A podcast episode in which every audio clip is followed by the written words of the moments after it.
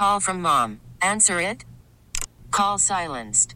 Instacart knows nothing gets between you and the game. That's why they make ordering from your couch easy. Stock up today and get all your groceries for the week delivered in as fast as 30 minutes without missing a minute of the game. You have 47 new voicemails. Download the app to get free delivery on your first three orders while supplies last. Minimum $10 per order. Additional terms apply. You could spend the weekend doing the same old whatever, or you could conquer the weekend in the all-new Hyundai Santa Fe. Visit HyundaiUSA.com for more details. Hyundai, there's joy in every journey.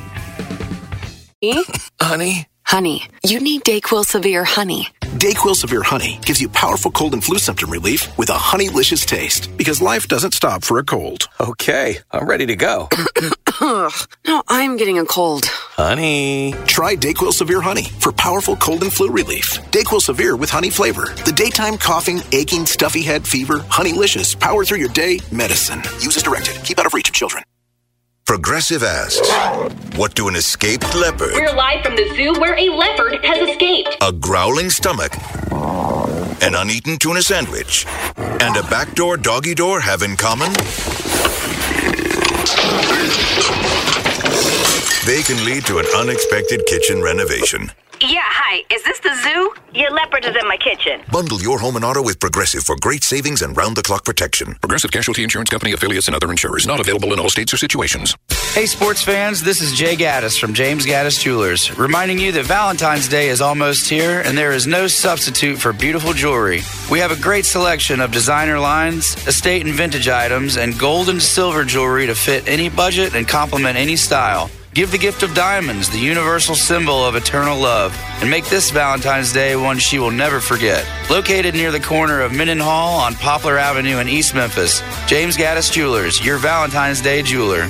Hi, I'm Henry Winkler. My eyes are very important to me. My eyes connect me with things I love. I loved my late father in law dearly. He always lit up a room, but his vision dimmed with age. He had age related macular degeneration, or AMD. And since partnering with Apellis, I've learned there's an advanced form of the disease called geographic atrophy, or GA. His struggle with vision loss made me want to help others know about GA's warning signs. For some, straight lines seem wavy, like when looking at a door frame. For others, blurry or missing spots can make it hard to read or see loved ones' faces. Many have trouble seeing in low light, making driving at night difficult. GA gets worse over time and cannot be reversed. If you've been diagnosed with AMD and notice vision changes, don't wait. Talk to your eye doctor about GA today. Learn more at GAWon'tWait.com. That's GAWon'tWait.com. Valentine's is coming. Hey, it's Eric Hasseltine. Are you looking for the most thoughtful, most romantic gift for the one you love this Valentine's? I've got two words for you Genesis Diamonds. Maybe it's a simple pendant or an exquisite one of a kind designer ring. Genesis can help you pick out the most memorable and special piece of jewelry for the occasion. And to make it even sweeter, now till Valentine's Day, whether you spend $199 or $199,000, Genesis will give you some chocolates, fresh flowers, and dinner out at no charge. This is a great deal, guys. It's a one stop ultimate Valentine's experience. When you buy any piece of beautiful jewelry, they will give you some beautiful flowers, some yummy chocolates, and a gift card for dinner at Iris Restaurant. So stop wasting time. Get to Genesis Diamonds. They've got a spectacular collection of memorable romantic gifts from $199 to $199,000. And right now, they're going to throw in chocolates, flowers, and dinner out at no extra charge. Happy Valentine's Day from Genesis Diamonds on Poplar and Perkins Extended. If you're looking for the most epic place on earth, let's start at the base of a massive waterfall. Then trek through the thick jungle. Then climb to the peak of a snowy mountaintop. Then once you get there, keep going. Because with intelligent 4x4 and 7 drive modes and a Nissan Pathfinder, the search is the real adventure. Available feature. Intelligent 4x4 cannot prevent collisions or provide enhanced traction in all conditions. Always monitor traffic and weather conditions. Andy Wise here. Disaster restoration. Fire damage, water damage, storm damage. You think restoring property, right? No, it's about restoring people. And no one does that better than Service Master by Cornerstone. Family owned, Memphis based Service Master by Cornerstone won Franchise of the Year for how it saves businesses and restores families. And now it's expanded services to Jackson, Tennessee and DeSoto County. Make the wise choice for disaster cleanup that's in the people building business. Service Master by Cornerstone, 901 Respond. It's 2 p.m. in Memphis. Giannato and Jeffrey time. Get off the fence. Live on Memphis's sports station, 92.9 FM ESPN. Welcome, welcome, welcome to the Giannato and Jeffrey Show. We are coming to you live from Memphis, Tennessee. My name is Jeffrey Wright. You can follow me on Twitter, on X, at JWright929 ESPN. Dennis Fuller's producing the program for us. Let's set up what we got coming up on the program today. We'll start off talking about the Memphis Tigers. And we don't normally do this much on this show, but if you want to call in and talk about the Tigers, we invite you to do so. 901 445 0929. If you want to call in, 901 445 0929. If you want to talk about the Tigers, even if y'all don't want to talk about it, we're going to talk about it. Then coming up here in about oh, 35 minutes or so, Eric Hasseltine's going to join the program. We got the news today of, we knew yesterday that Marc Gasol was indeed retiring. We knew that at some point the Grizzlies were going to be retiring Marc Gasol's uniform or jersey, however you want to say it. We found out today it'll be April 6th, Saturday, April 6th against the 76ers. That is when the Grizzlies will honor Marc Gasol and retire his uniform. 305 will get into the list. We have now filled every head coaching vacancy in the NFL. Dan Quinn becomes the head coach for the Washington Commanders. We'll get into all of that on the list at about 305. Then Jason Smith's going to join the program at 330. We probably know what we'll all be discussing. Grizzlies taking on the Cavs tonight, 630 for pregame. Tip off with Eric will be at 7 o'clock. I saw earlier today that the Grizzlies were going to be eight point underdogs. I've not seen if the line has moved too much. That that seemed about right considering where both teams currently are roster wise. So we'll talk about all that with Eric. But we'll start off talking about you. The Grizzlies, or bigger pardon, the Tigers fall last night to Rice 74 71. I have some thoughts, but before we get to my thoughts, I want to get to your thoughts. We go to Jeremy. Jeremy, you're on. How you feeling? Uh, you know, I I could make this long and and drag it on, but I'll, I'll make it short and simple. Do you feel like we're going to be stuck in this situation? Kind of. Of course, it's been different between obviously a big difference between going to from Pastner to Penny. That there's a big difference there. But do you feel like we're stuck in a cycle with the amount of I, I don't. I, it, would it be money that's being split with football? Yeah, have the funds to get it to where it needs to be, like a Houston, like a like a UConn. Like, is, is that where we're kind of stuck? because that's sort of how I feel. That's actually, that's, that's all I got. appreciate it, Jeremy. I actually think that's an interesting question because one of the biggest factors that we all know about college sports right now is what is your NIL war chest? All you need to know is when coaching jobs come available, the first question that almost all of them have is what is the NIL situation? Louisville is somewhat facing this same problem. The thing to me that's interesting about Memphis, we don't know exactly. We have a better idea of what football NIL budgets look like, but we don't necessarily know what does it take in basketball. One thing that I do know for certain, transfers are expensive, and Memphis got a lot of them. And whether or not they got the highest of highest paid, because I think it's pretty obvious Hunter Dickinson was probably the most expensive transfer on the market. But beyond that, Memphis got a lot of them, including Nae'Qwan Tomlin. And I don't know what the final number ended up being, but I know that there were a lot of bidders for Tomlin at the time in December, and it was a business transaction. So, what I would say about Memphis, do I think Memphis is in the top 20, top 25 of schools for NIL? I don't, but I think they're still really, really up there. But I think a big problem that you're seeing right now with the Tigers, they spent a lot on a lot of players. If you go and you look at Kansas, well, Kansas has an interesting dilemma. Kansas's starters are really good. When you watch the Jayhawks play, you're struck by two things. Their starters look like the best team in the country, while their bench looks like a bottom half of the Big 12 team. And you start to see these stark contrasts with them. So the thing with Memphis is do I think Memphis's NIL is good enough to be a regular tournament team? I 100, 100% believe that. Do I think Memphis's NIL is good enough to compete with the best programs for the highest profile high school recruits?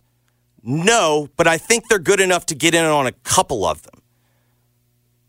I think what we're just seeing right now is Memphis spent very heavily on a lot of transfers that were heavily sought after. And right now it's just not working out. 901 445 0929. If you want to join the conversation, we'll go to Michael. Michael, you're on. What's on your mind? Uh, hello? Michael, you're on. And what's on your mind, buddy? Um, you know, I just, I, I think this is, as a, as a lifelong Memphis fan, you know, of uh, 21 years, I just think this comes down to the locker room and uh, roster construction. Um, I think this team's talented enough to get the job done, make the tournament, go second weekend. But um, you know, I just think Penny, the way Penny recruits these kids, it's a lot of um, you know dysfunctional stuff like uh, bringing back Jordan Brown. Um, you know, after he left the team in the middle of the year, just a lot of things. Um, do you want to do you want to speak on that? Yeah, I'm, I'm curious also though, Michael, because one thing that struck me: how did you feel? How have you felt after you've processed the loss? Um, I mean, I'm not gonna lie. You know, everyone was saying that, or not everyone, but people were telling me that, oh, we'll be fine, we'll be fine, this and that. But Yeah. I kind of, I kind of felt like this game would be closer than uh, 13 and a half points or wh- whatever the spread was. Um, you know, Rice. I mean, we lost, but it's still embarrassing. We lost a damn carbohydrate. I mean, this is a joke. Um, but I don't know. Did After you find yourself? Because the thing that struck me, did you find yourself angry? Because I don't sense that a lot of people are angry. I sense a lot of people are just bummed. Is that how you feel? Um, I I just felt not angry, but I just felt like the, you know, my hopes are are just gone now. But uh, yeah, I'm not really angry. It's just kind of, you know, I, I just don't really know what to say. It's just sad to see. All right, buddy. I got some notes on the roster, so I, I appreciate the phone call. I've got some notes because obviously there's going to be.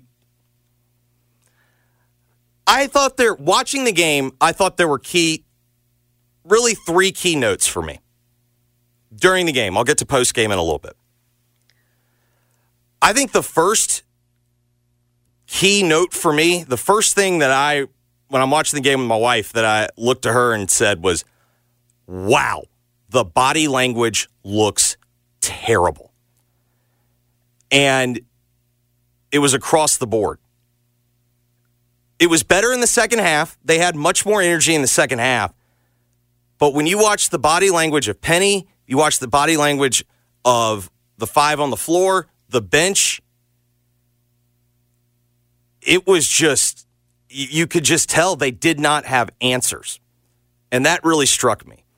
Also, early, there was so much conversation about defense, defense, defense, defense. I felt like early there was a lot of manufactured enthusiasm. And what I would relate it to is whenever you see like a, a sideline in football where they're down two scores and they're trying to like come together and hype each other up. You see it sometimes in baseball where like a dugout will they're down and they're trying to like, you know, pump up the crowd and whatnot.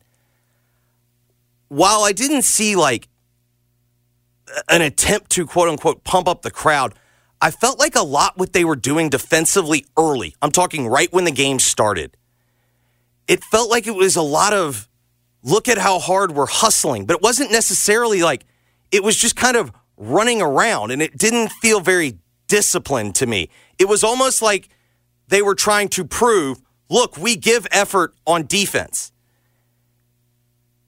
But I don't really feel like it led to better defensive performances.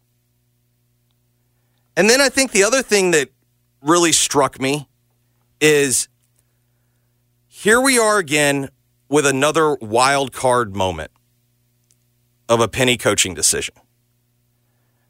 When you put Jonathan Pierre into the starting lineup, you are acknowledging I'm I'm going against the grain here. We thought there would be lineup shakeups, but not like this. And then further, all you need to know is Penny told us what he thinks his best lineup is when they started the second half. Because the five that are largely thought to be the best players started the second half. And really, I mean, they I, I do think that they played better in the second half. I still don't know if I would go as far as to say they played well. But I also have some notes on transfers that we'll get to in just a minute. But I want to continue with your calls. If you want to call in, you're welcome to do so. 901 445 0929. We go to Sean. Sean, you're on. How you feeling, buddy? Hey, how you guys doing? I love the show, man. Man, appreciate that.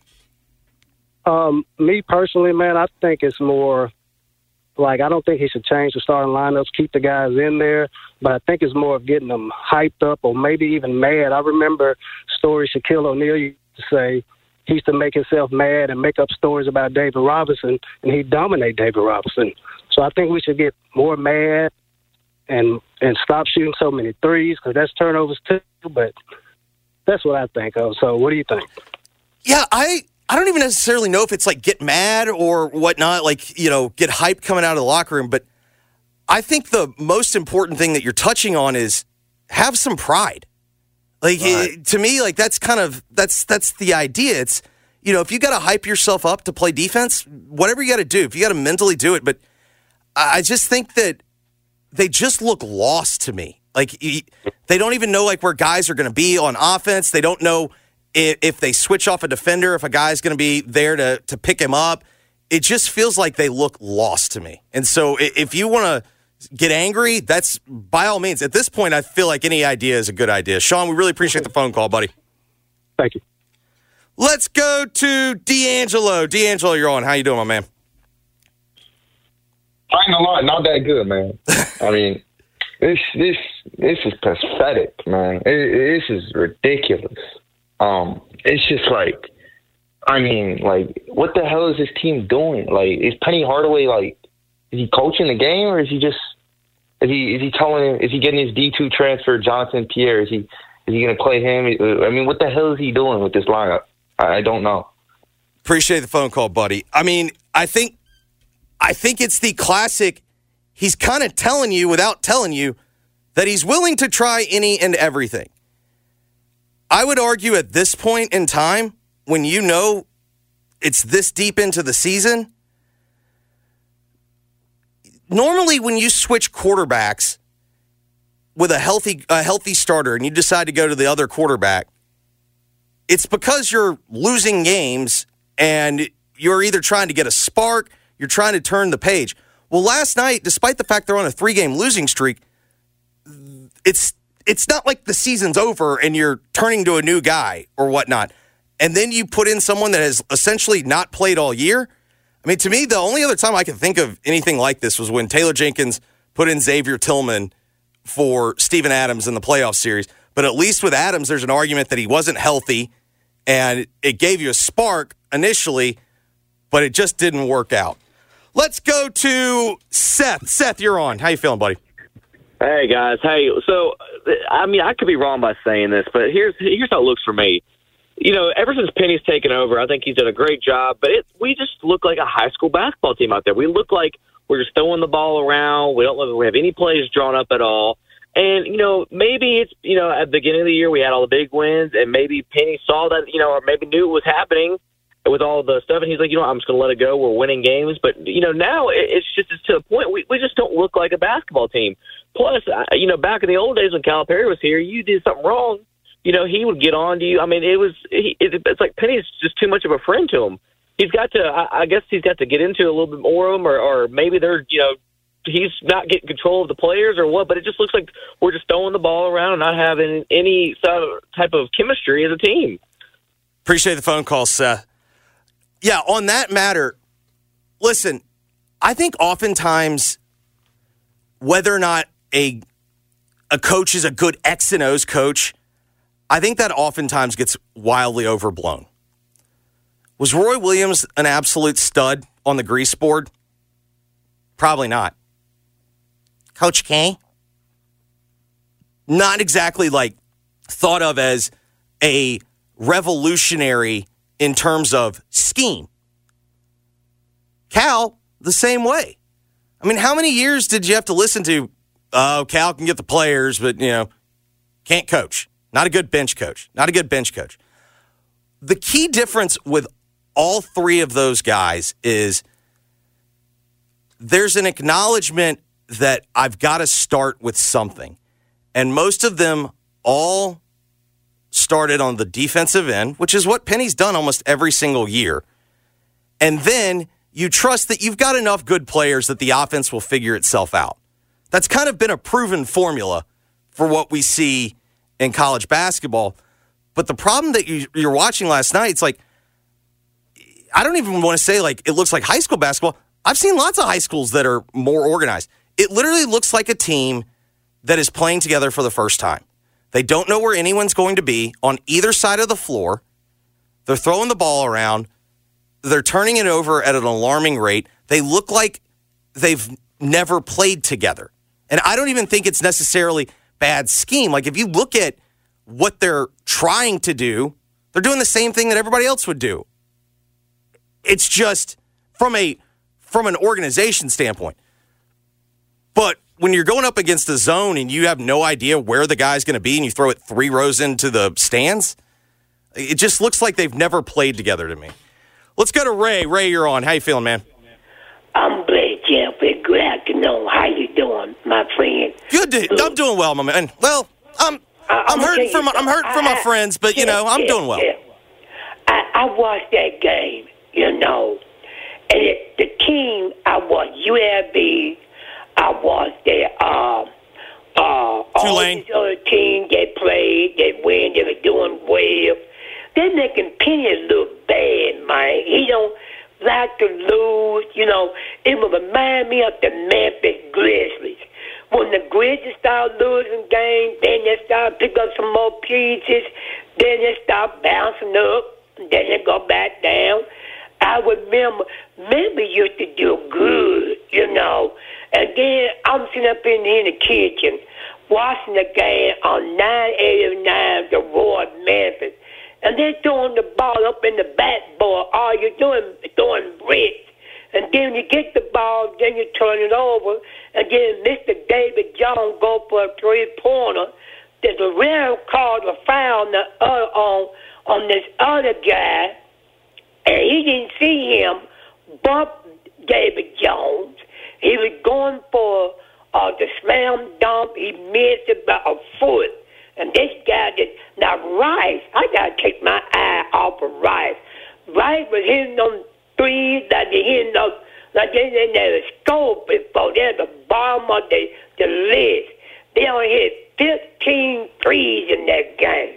And that's why they win the game. Now, Memphis got the, another game Saturday morning, and they're going to get out this hole. Because if you don't, you not, look, look, Jeffrey, March Madness is round the corner. And I don't think they ain't to make it keep on losing like this. You make that hole, just like I said earlier, you remind me of the Memphis Grizzlies.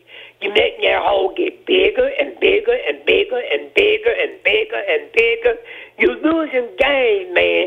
If them girls got your man all hyped up, you can't put the ball in the hole. Then you come out in the second half. You're doing well. You had a lead, uh, 65 to 62. Then let the lead slip out, Yep. you know. And it was 7 to 4, 7 to 1. Now, look, going to have to get the man off them girls, get the head out the rock. I can't put on Penny Holloway. He's doing the best he can, trying to get these guys fired up. That is wrong with them. They ain't fired up, you know. Did you see Jerry Bowser because, hey, boys, we got to do better than this. We let ourselves down. I heard one there in the fan say, oh, no, why didn't you turn the ball over? Why didn't you foul this guy? And they was angry at the fast boy saying the seat. Why you throw the ball to the front row to the second stand to the expensive seats? You know your your guy right there, he's reaching for the ball and you run it. And you're gonna take off, then the ball go out of bounds, then somebody get the ball, hit a couple threes on you. Beat you at your own backyard, the same way they did South Florida. I watched it, Jeffrey. We're have to do better. Gonna have to do better. Ray, appreciate the phone call, my man. I mean, I do think right now we're at a position where this season's going one of three ways. If you want to take the optimistic point of view, the reality is when you look at the rest of the league, they still have a roster that's good enough to beat everyone on the roster. They could, this could be the low point, the moment in time in which they realize things have to change. I, we've heard that before. From what we're seeing, why would we think it's going to go that that way? The second option is they just kind of putter along and maybe go six and four the rest of the way and kind of miss the tournament with a whimper or you know go out maybe in the semifinals. Kind of you know honestly feeling like a, a tubby team, you know that would make it to Saturday of the conference tournament before losing. And then the third option, and I think this is very much on the board. This thing could absolutely crater. Let's go to Timothy. Timothy, you're on. How you feeling, man? Hey, how you doing? I'm doing well, my man. How you feeling? All right, I'm good. I just wanted to hit on a couple things. I, I haven't missed a Tiger game this year. Um, I'll say this: we keep blaming players, and that's all I hear out of Penny.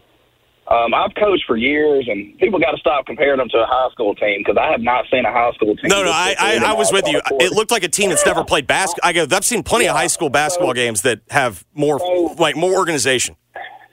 when I coach, there's a lot of times during the game that within 60 seconds, I've changed my whole game plan I've been practicing and thinking about all week.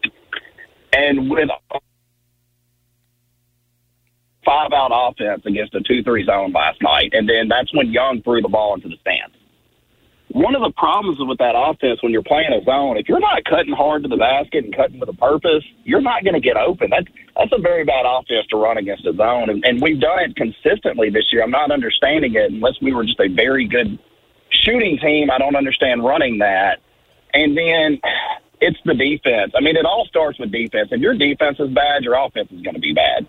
And all year long, we keep running this press and this trap, and, and we don't have Alex Lomax. We don't have DeAndre Williams. We don't have the athletes to run a full court press the full game anymore. We don't. Well, even uh, like you know, to, to your point, are- one of the guys that I think is honestly like I know he had the the missed dunk and that was just like a classic Malco moment, but Malco's playing his ass off this year. But you see when it's pressing, yeah. like he's getting gassed, and you got to have him on the the floor. You want to keep him on the court as much as possible. The way to me, he's our best overall player this year, hands down. He, I agree. He is doing everything, And my thing is, if we would just simplify the defense, when he's on the offensive end, he's working. When he's on the defensive end, put him down there in a block, let him, let him play a little bit of zone, keep him around. His rebounding will go up. He's gonna. Re- I'll tell you this: I got really mad against South Florida because I look up and I see Jordan and Tomlin going on the court at the end, and Dandridge is on the bench. He's our best rim protector. All they needed was two. They're not taking a long distance shot there. They're going to the rim. Our best rim protector sitting on the bench. And I think Penny said in the post game, yeah, I probably shouldn't have had Tomlin in.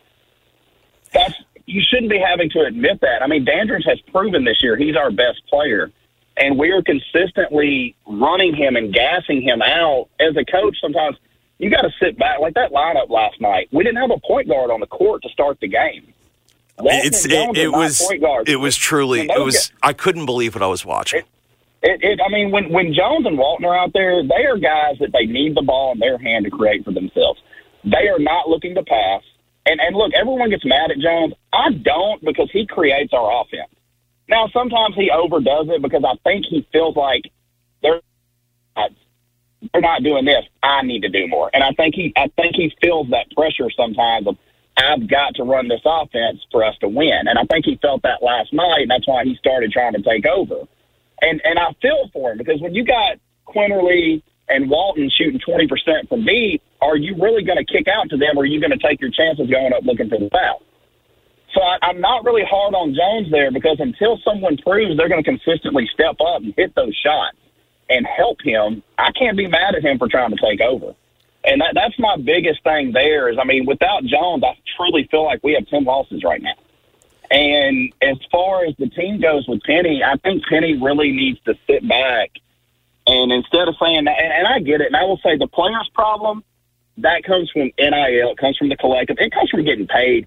You don't have the same mindset anymore. These kids are telling their parents to basically screw off. They're not going to listen to their coaches the way they would have 10 years ago. So it is very hard to coach these up and coming kids. I'll say from experience, it's harder to coach nowadays. It truly is. I don't think you're going to see coaches last as long because of how hard it is to coach.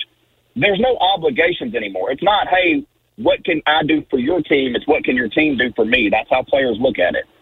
But from Penny's perspective, I think he needs to sit back and say, look, what I've been doing all year, because let's face it, it ain't just these four games. We've had, in January, we only had one game that we convincingly won against a team we should have, I mean, in all those games, we're 15, 16 point favorites. We're having, you know, we're having to go to overtime. And at the end, I think he needs to sit back and say, what I'm doing defensively isn't working. We keep getting beat on. I mean, Jourdain, I like Jourdain. Defensively, he loses his assignment and gets burned so much at the end of games. It's it's truly killing us. I think more than people realize. Last night, he's on a guard at the end. He had to give the guy space because if he don't, that guard's taking him to the hole. He's not keeping up. He's going to be going from behind. He's going to probably draw a foul or get an easy layup.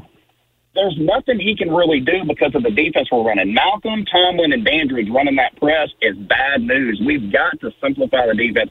Back off. Play a little bit of half court. Maybe even run a box one let the guard get picked up. But if you've noticed the last four games, last thing I really want to say about defense, you will see the other team's big coming out to the perimeter and getting the ball because they want to draw us out Yep. because And they know backdoor we're going to lose an assignment, and then their bigs are going back door, their guards are going back door. The reason they're bringing their bigs out is because they're watching tape and they're seeing with this defense we got them. And Penny's like, they got to learn, they got to learn, they got to learn. Man, we're in February. Right now, you better learn to change something up, or you're about to have an embarrassing end to your season. And I think everybody in Memphis can say we want Penny to be successful. But at this point, he's starting to look very stubborn and like he don't want to listen to anybody because I seen last night defeat in his eyes, and I seen at the beginning of the year where Stansberry used to be standing up and talking. And I, he he's sitting on the bench. Even Stansberry sitting on the bench and just looking like he's at a loss. Like it, it looks like they're at a loss. And at that point, I'm gonna say this: I've coached teenagers that I've got into it with parents and with the kids, and you can't be friends with every kid that leaves your program. Somebody's going to leave and not like you. And at this point, Penny better get in someone's butt. And hey, do it in front of the fans. Let the fans know this is your team. You control it. You, he's got to actually show some fire himself, or he will not get fire out of his players. Maybe take a tag, do something. He's got to show something to say, hey, this is my team. I'm not putting up with this. You're going to do what I say. He's got to show something himself because he's way too laid back with this team. Timothy, we appreciate it, buddy. Uh, thank you. All right, we'll take two more on this, and we got to take a break and get to Eric. Let's go to David's been hanging on the line for a while. David, what's on your mind? Hey, uh, yeah, I just want to talk. I just want to say um, that you know, with this Memphis team, it just it seems that you know they're just not motivated to play against these. You know, just let's just say it like inferior teams. You know, like we we play that Clemson game, we we're motivated. Um, but you know, when we play teams like Rice, you know, it seems like everybody, you know, just like, oh, like we're Memphis, like we're playing Rice. Like who even is Rice? Like no one cares about Rice. We can easily beat these guys. And then you know when, but th- to to Rice though, that's a huge game for them because they're like, wow, like we could really like beat a notable team uh, in the NCAA. Or really, just it doesn't matter that we're in, a, you know, the AAC. We're still a notable team within like you know the whole NCAA. Like they're thinking this is a big game for them. So when we take things lightly like that, you know, things can really spiral out of control. Like as you can see, like you know, we've lost four straight um, to you know teams that we should have beaten. Um, I, I we should be undefeated in, in the conference play right now. And it's I don't think it's really anything with the team. You know, obviously every team is going to have its weaknesses and strengths, but I mean, I just think that to be honest, like we're just we're not if we're we're not motivated to play right now and, and against these uh, teams that are quote unquote you know inferior teams but you know they're coming out with motivation wanting to beat us and they're doing it. And it's embarrassing because they shouldn't be but but you know it's just a mental thing i really think you know um we got all the physical tools. I think people just you know i mean i think our team just really gets up because i mean i feel like memphis you know we got that because uh, when Memphis is an underdog, you know, we play teams that are ranked kind of in the early season because we were kind of still on the up and up. We we weren't ranked, you know, we are trying to get ranked, and we were like, all right, like you know, we're gonna we're gonna really give it to you guys, like we're gonna we're to really play hard and we're to really be motivated because I think Memphis has that underdog mentality, kind of like our city. I mean, I just feel like that's the vibe. And so when we do that and we get up for games, we can beat anybody. But when we get there, it's like we all just like say like, oh, we're here, we're Memphis, we're the best. Like it doesn't matter, and we stop showing up for games, and that's unfortunately is what's happening right here, and and it sucks because you know we should be still ranked top ten, but we're not. And uh, the thing is that, man, like for us, really, it's just a mental thing. Like we've got to get back on our grind, and we've got to, if we want to salvage this season, um, we have got to get back on our grind and get back to our head straight and play the way we were playing at the beginning of the season. And uh, if we do that, then I think we have a chance to make the tournament. Um, but yeah, we got to stop underestimating our opponent. We got to respect our opponent. Appreciate it. The phone call, David. I do think David touches on something, and it is almost like this team might have to manipulate themselves into motivation. For a while, it was either playing the big programs, the the big moments. They rose to the occasion. Then it was we want to be ranked, and they showed up. Well, now it's almost like now they've just gotten. Into, It was almost like once they got through confer- non-con play, they got to conference play, and there's just not been a whole lot of motivation. We'll take one more on this, and then we'll take a break. Brett, you're on. How you feeling? Man, we need a little double M motivation manipulation, man. I really yeah. think I think you're onto something. I can't imagine, dude. Let's talk about something that you're interested in. If I would have placed a single dollar on Tigers to lose these four games in a row, considering that we were a 14 and a half point favorite last night. I mean, are you kidding me? Who's the kid here? Oh, I don't even know if like, you could. Most most books you probably couldn't even gotten the money line if you wanted yeah. the. You know what I mean? They they just don't See, offer that yeah. because the, there's the exposure. But yes, yeah, exactly, dude. I mean, if we can't put the ball in the hole, just start off by playing some defense, man. Where's the effort, dude?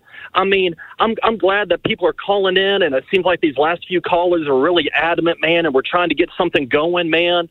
But, dude, like we're i mean it, it, we, we it's just falling off the rails and and the tigers got to get with it man but i feel like as a fan base it's just oh everybody's oh i don't care i mean it is what it is. Like yeah like you like you were asking the question earlier a while ago yeah fans should be angry man they should they should just be pissed off. Uh i'm going to be at the game this saturday wichita state. Uh i think a lot of people are forgetting that we're playing again in two days and I'm I'm really hope I you know the marketing should should get on this man. Like make it a whiteout man. Penny's got to get into these guys. I mean do the players just not care? Is it all about the money and oh man I'm gonna I'm gonna play overseas next year or I'm gonna try to make it into the third round of the NBA like like what are we doing here dude? I mean Tulane all these three losses were by three points. And three of those games we were favored by probably at least 10 12 15 points. We were such a big favorite on the money line yeah, you couldn't even bet it. Uh, it, it's it's despicable, dude. I'd like to see Dandridge get more time, getting more rebounds, and it, it shouldn't. I mean, if he can't put the ball in the hole, that's one thing, dude. But like, get the fans something to cheer about and get excited about, to where they can stand up and get. Man, like when I played basketball, dude, I loved it, man. When like uh, it, it, the church crowd or whoever at the uh, at the JCC or at some church league, they get all hyped up. Or my friends, I mean, dude, I, how do you not get hyped up when everybody's cheering you on?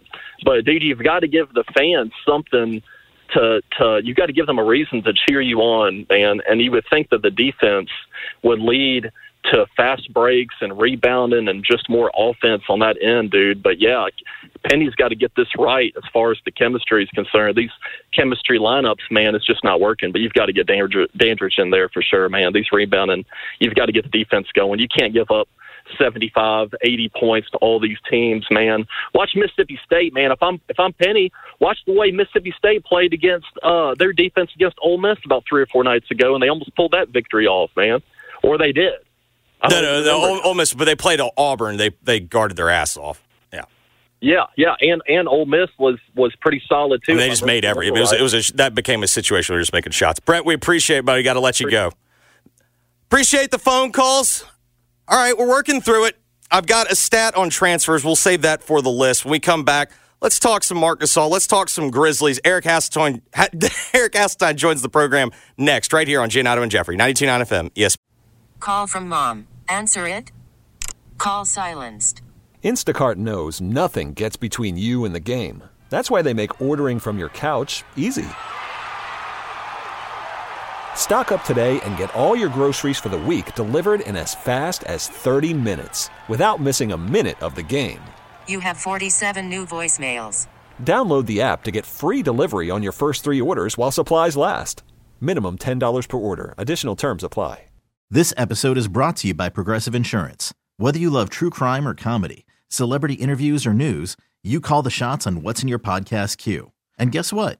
Now you can call them on your auto insurance too with the Name Your Price tool from Progressive.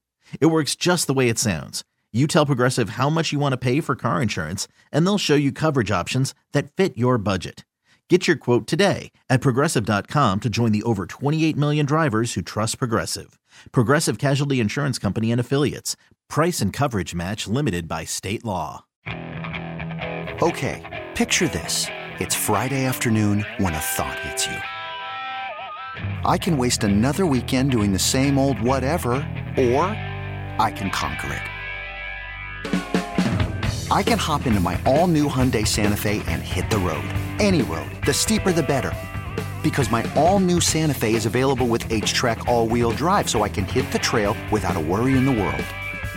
Heck, with three rows and best in class rear cargo space, I can pack the whole family in with all our gear. We've got available dual wireless charging for our phones, so we'll never lose touch with civilization, and we won't lose touch with the primordial power of Mother Earth. So, which is it? Waste the weekend or do something a little more epic? And conquer it in the all-new Hyundai Santa Fe. Visit HyundaiUSA.com or call 562 for more details. Hyundai, there's joy in every journey.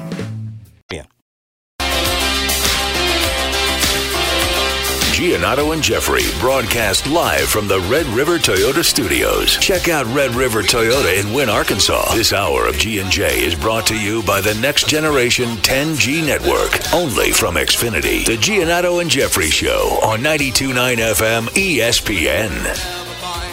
Our old friend J.B. Bickerstaff brings his Cleveland Cavaliers to FedEx Forum tonight. Pre-game will start at 630. Eric Hasseltine will have the call at 7 p.m. We'll get your thoughts on that. But we get the news today, April 6th, against the 76ers. The Grizzlies are going to retire the jersey of Marc Gasol. we obviously knew this was happening, but we didn't know the official date. Uh, Eric, I guess really though, when I what I'm curious to know is when you when you think about Marc Gasol, what all comes to mind? Oh, um, well, I remember the initial press conference and remember what he was in high school, having seen him around the arena a bunch, uh, coming to Pau's games. And then when he walked in, actually, I remember going into the the lobby and he, he was going through a workout before he came into his press conference. I was like, okay. Then he walked out. I was like, whoa, transformation. Somebody. Yeah, he did not look. He did not look like the same No. person.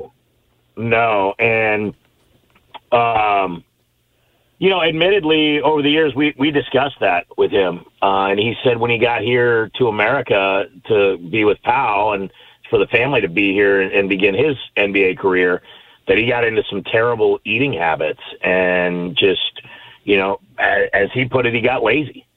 He he just, you know, the game was kind of easy for him because of his size, and so he wasn't putting in the effort. And when he went back to Spain, instead of playing uh, college basketball in America, which remember everybody wanted him to stay and play in Memphis and play for Cal, and Cal was like, dude, this guy, he's he's not in good shape. I can't I can't use him.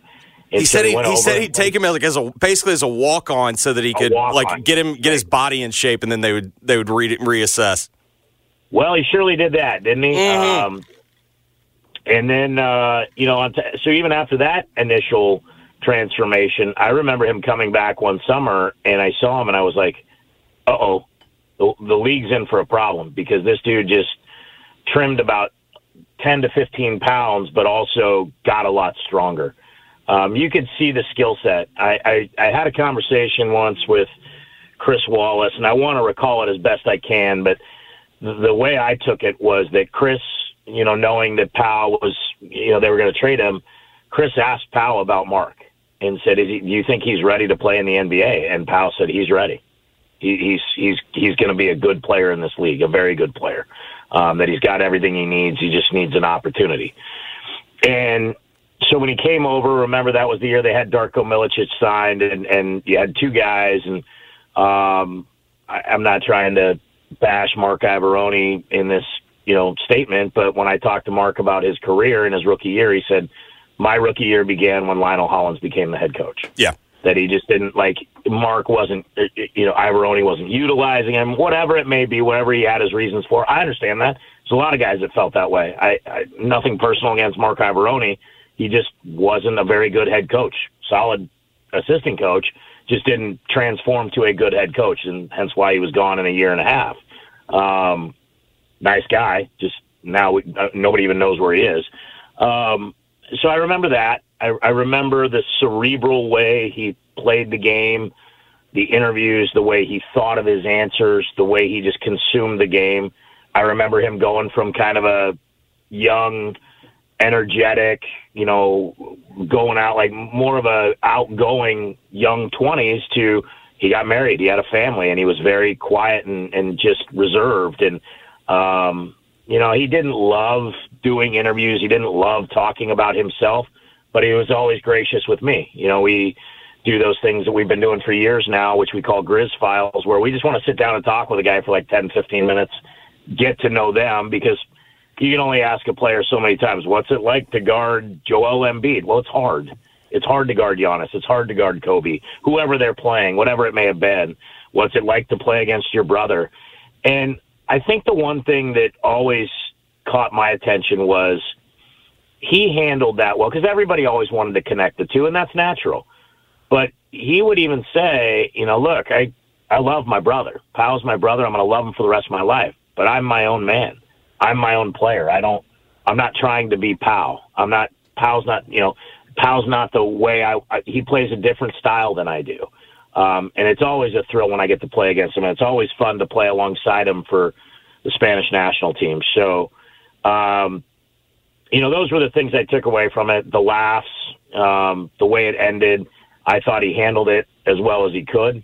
You know, I'll never forget the tweet and whatever it's called now, the X, whatever you want to say. Yeah, whatever. When we were all in Oklahoma City, he didn't make the trip, and the tweet was, "Meanwhile, back at the house as the deadline approached, and he put the the GIF or the GIF or whatever you call it of Freddie Mercury warming up." And I'm just like, That's so Mark. And in the meantime, I'm looking at his best friend, Mike Conley, going through. I mean, I'm just going to say he was going through hell that day. Remember, he hadn't It was- slept. Like, remember, he, I remember him talking. I was like, man, I didn't sleep the last two. He looked horrible. Mike? Yeah, remember, like, remember, like Yeah, in Utah, no, like dude. it was like he was like, I haven't slept because they didn't. in- yeah, We were in Oklahoma City. Yeah, okay, And so he went to shoot. We went to shoot around that morning, and you know I had a great relationship with both of them, and looked at Mike and I said, "Hey, if this is the last time I see you for a while, thanks for everything. I, I wish you all the best. Hope you and Mary and the kids land somewhere where you're where you're happy." You know, I, I couldn't, I, I can't be, I can't thank you enough for how gracious you've been. And I, I'd never seen that look on his face before, and I knew that was bothering Mark too. And you know who we have to thank for Mike being here as long as he was? Marc Gasol. Yeah. They were going to trade Mike Conley, and Marc Gasol went into the offices and said, That's not the guy you want to trade. That's a guy we can win with. They were going to trade Mike Conley for Ramon Sessions, and Marc Gasol basically said, Don't do that. Not because of anything against Ramon Sessions. He knew the type of player Mike was. And so there's a lot of things we can attribute to him. I, you know, I was listening to you yesterday, and I was listening to Cobb, and you know, David was around a lot of that, and it was great, and we used to have a lot of laughs. But there was just a couple things that I I'm glad I got a chance to clarify. They didn't draft Hasheem Thabeet because they felt like they didn't believe in Mark. There was a couple of fears. One, Mark was co- coming up on free agency, and there was a lot of speculation that Mark was going to go play with Pau. I mean, it was rampant, and to the point where at some point there's where there's smoke, there's fire, and everybody's thinking we're, we're just, he's going to walk. He's not staying. Um, the other factor was that Oklahoma City was drafting right behind the Grizzlies, and both of them had this young core. And the prevailing thought in the front office was if they get a big that is a game changing big, they're going to pass us. We don't know if our big's going to stay. We need to be prepared. Seven foot three inch guys with 34 inch vertical leaps don't just come around every day. What you didn't realize was that Hasheem Thabeet didn't seem to love to play basketball. He did it because he was seven foot three and had a 34 inch vertical leap, and that's how you know he made money. Um, and so, and, and the owner watched his college games. The owner saw him kill Georgetown twice. What he failed to see was DeJuan Blair and, at Pittsburgh kill him a couple times, bend him over his back, uh, which I remember our old buddy Chris Vernon talked about ad nauseum, and he was right. And I look, I like Hasheem, but that was the fear. It wasn't a, a lack of belief in Mark. They just knew if, if Mark left, there was going to be a gaping hole because Darko Milicic had gone away. And I think the greatest compliment I ever heard of Mark was Zach Randolph and I asked him, I said, Am I crazy or does he kind of remind you, because you played with him at the tail end of his career, he reminded me of Arvydas Sabonis. Yeah. Who at one point was considered the best player in the world, including Michael Jordan. But Russian players weren't allowed to come to America. And he goes, That's crazy you say that. And I said, Why? He goes, Because I, I don't know that anybody knows. I call him Little Sabo. And I go, What? And he goes, I call him Little Sabo he reminds me so much of him the way he thinks the way he moves the basketball. He's obviously younger but they're so similar. And to compare him to that guy that's when i knew zach and mark had a special bond. And you know walking through all that stuff and the game winning shot in la where he did the million dollar strut and the fadeaway in the playoffs and the you know the that's all great. When you watch zach randolph's face when marc gasol surprised him before his retirement ceremony at the Rock and Soul Museum, which I was hosting. And I knew Mark was there, and very few people did. And I, I just kind of said, hey, something isn't here, and it should be. And Mark walked through the door, and Zach teared up. Zach, I, I've never seen it in my life. And that relationship put a exclamation point to me on how special that group was. I mean, you had the consummate professional Mike Conley who just would take any any criticism, whatever he had. You had the ultimate blue collar, so talented but so tough player that had a bad rap that rewrote his whole story in Zach Randolph. You had your he's crazy, but he's our crazy wild man Tony Allen, And then you had the guy that kind of brought them all together, and that was Marc Gasol because of the way he thought and played the game. And look, there were times I love Mark to death. There were times he'd even tell you he'd get moody, he'd get frustrated. He always wanted to get better, and sometimes maybe went a long way with that, or maybe too far and didn't enjoy the moment as much as he could have. But at the end, he did. And seeing him and, and talking to him since uh, at that retirement ceremony, and a couple times we've run into him um, I couldn't be happier for him. We we all knew this day would come. We all knew it was going to come this year when he decided. But out of respect, I think the organization did the right thing, letting him finish out what he was doing overseas. And um, it's going to be a very special night in April in a season that's had a lot of uh, a lot of not special nights and and and hard things to deal with. But um, the the the way the guys are playing, I think that would make Mark proud because they're not going out there and just assuming it's not going to work, and, and that's the way he was. Harrington even mentioned this because you, know, you, you talk about like what that team meant to him. Harrington, I think, got this confirmed that in Mark's championship ring that he got in Toronto, you know how you can get them engraved in, inside? His yeah. is engraved with grit and grind. I love it. I, I did hear that, and I was happy for him. I, I actually was fortunate enough to be at Game Six and talk to uh, the Raptors head athletic trainer, who was our trainer for a while, Scotty McCullough and told him because it was Mark and Kyle, and I had a good relationship with Kyle Lowry as well. Yeah, and uh, um, seeing the joy on his face, and then you know, get relaying the message, and him telling you know, asking me to pass along to everybody in Memphis how much you know he, he's not there without them, and how much he appreciated it was was was awesome.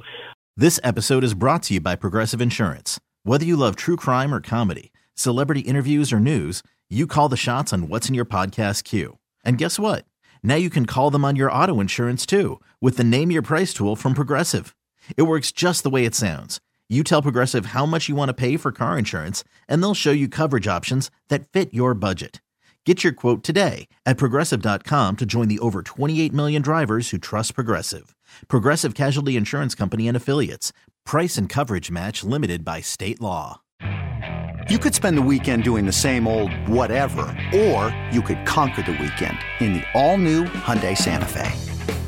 Visit HyundaiUSA.com for more details. Hyundai, there's joy in every journey. Hey everyone, Boomer Esiason here. The NFL draft is behind us, and your favorite team is now gearing up for week number one. The free Audacy app puts you right in the middle of the pro football conversation with the biggest sports radio stations from across the country. The local voices who know your team the best, giving you their unfiltered takes on the current state of your squad. It's always football season right here on the free Audacy app.